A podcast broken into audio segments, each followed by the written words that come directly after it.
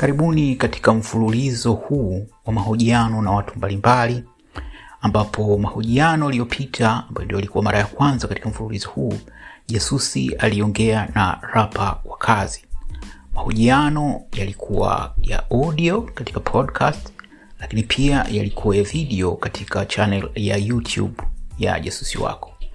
Leo tuna Mtanzania mwingine ambaye anaiwakilisha vyema Tanzania yetu katika fani ya ubunifu wa mavazi na mitindo.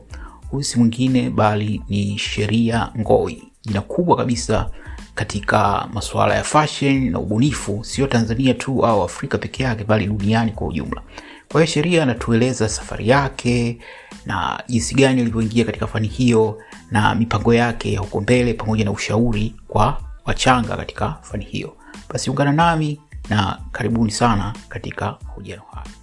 Sheria Ngoi ni jina na brand kubwa Tanzania na nje ya Tanzania. Takribani kila mtu anamjua Sheria Ngoi kuwa wewe ni nani, lakini kwa asiye kujua, hebu tafadhali tueleze kwa ufupi Sheria Ngoi ni nani?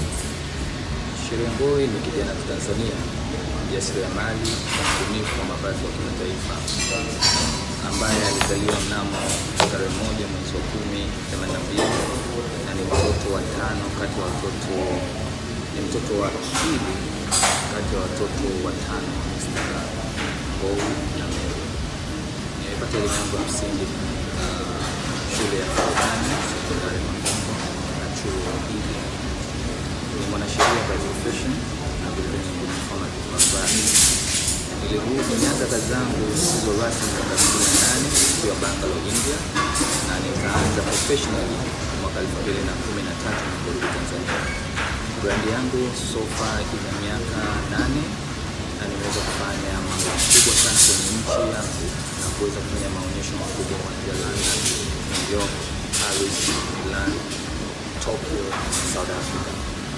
Um, na niweza kufanikiwa kupata tuzo mbalimbali na nimekadiria sasa hivi nafikia tuzo 48 dunia nzima na kuwepo katika majarida na mashirika ya habari ndani na nje ya nchi. So hiyo ndio shida ambayo iko mfupi. Je, ni nini hasa kilikuvutia kuingia kwenye ubunifu wa mavazi? Uh, ni stori ndefu kidogo, ikawa ni fupi, lakini sababu kubwa ni wazazi wangu. Ah, wazazi wangu ni watu ambao walikuwa wanapenda sana kuvaa vizuri na ni watu walikuwa wanajipenda, so nikarithi kutoka kwao, na nilipoenda nje kimasomo nikaona mambo mengi ambayo yalikuwa ina related ambayo yalikuwa yanapatikana nyumbani kwa sababu kazi nikiwa huko so uh, baba yangu alikuwa ni mtu mtanashati sana na alikuwa anapenda mimi kama yeye, na hiyo ikawa ni msukumo mkubwa sana kwangu kuweza kufanya kazi hii yeah. Sawa basi. Na miongoni mwa wateja wako ni watu wenye majina makubwa kimataifa, ikiwa ni pamoja na marais. Japo kama hautojali, naomba utueleze umewezaje wa kufahamiana nao? Um, kweli unachosema, lakini linapokuja swala la mawasiliano, nimejuana nao vipi, naweza nikasema ni word of mouth na ubora wa kazi.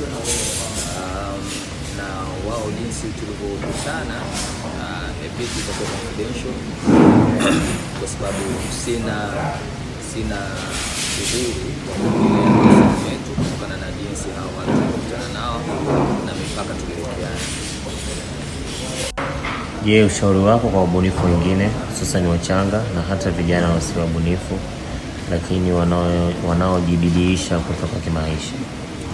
Um, ni kwamba uh, tasnia hii ni kubwa, inahitaji ubunifu, inahitaji kujituma, inahitaji quality kubwa, inahitaji kujua masoko unatakiwa kufanya bidhaa yako iweze kufika, na inahitaji personality yako, kwa sababu unachukizwa kwa watu lazima kireflect nayo jinsi ulivyo. So hiyo nayo ni challenge kubwa um, na kuwa na malengo na, na, na plans ambazo zinafahamika. Um, kitu kingine ni kwamba ni familia nyingi bado hazijafikia kuamini watoto wa kufanya jambo hili, na limekuwa kama zamani ilivyokuwa suala la, la, la, la, la walimwengu So sasa hivi uh, watu wana, wanaanza kuelewa hii fani kwa sababu tumejitokeza watu kama sisi ambao tulikuwa shule tumekuja tukaajiri. Kwa hiyo wazazi nao wanaona kwamba lazima watoto hata kama amesoma, lakini kuna passion walionayo akafanyia kitu. Kwa hiyo katika kazi yote ile kufanikiwa ni lazima udedicate sana, ujitoe mhanga sana, na hakuna jambo rahisi katika kila fani unayotaka kuifanya. Tukimalizia ujio wa Sheria Ngoi Brands, tutegemee nini? Uh, ujio wake utakuwa ni mkubwa na vitu vingi tumevifanya, tumevirestructure. Uh, tumekuja na target mpya, tumekuja na product mpya, tumekuja na platform mpya ambayo tuta showcase, tumekuja na opportunity nyingi ambazo zitawapa wananchi na wenzetu ndani na nje ya nchi. Kwa hiyo watu wategemee kitu kikubwa, kwa sababu ni kitu ambacho kinajengwa, kinapangwa na kiko tayari kuingia rasmi na tunaposema tunakuja ni kwamba tunakuja zaidi ya tulivyokuwa. Hili.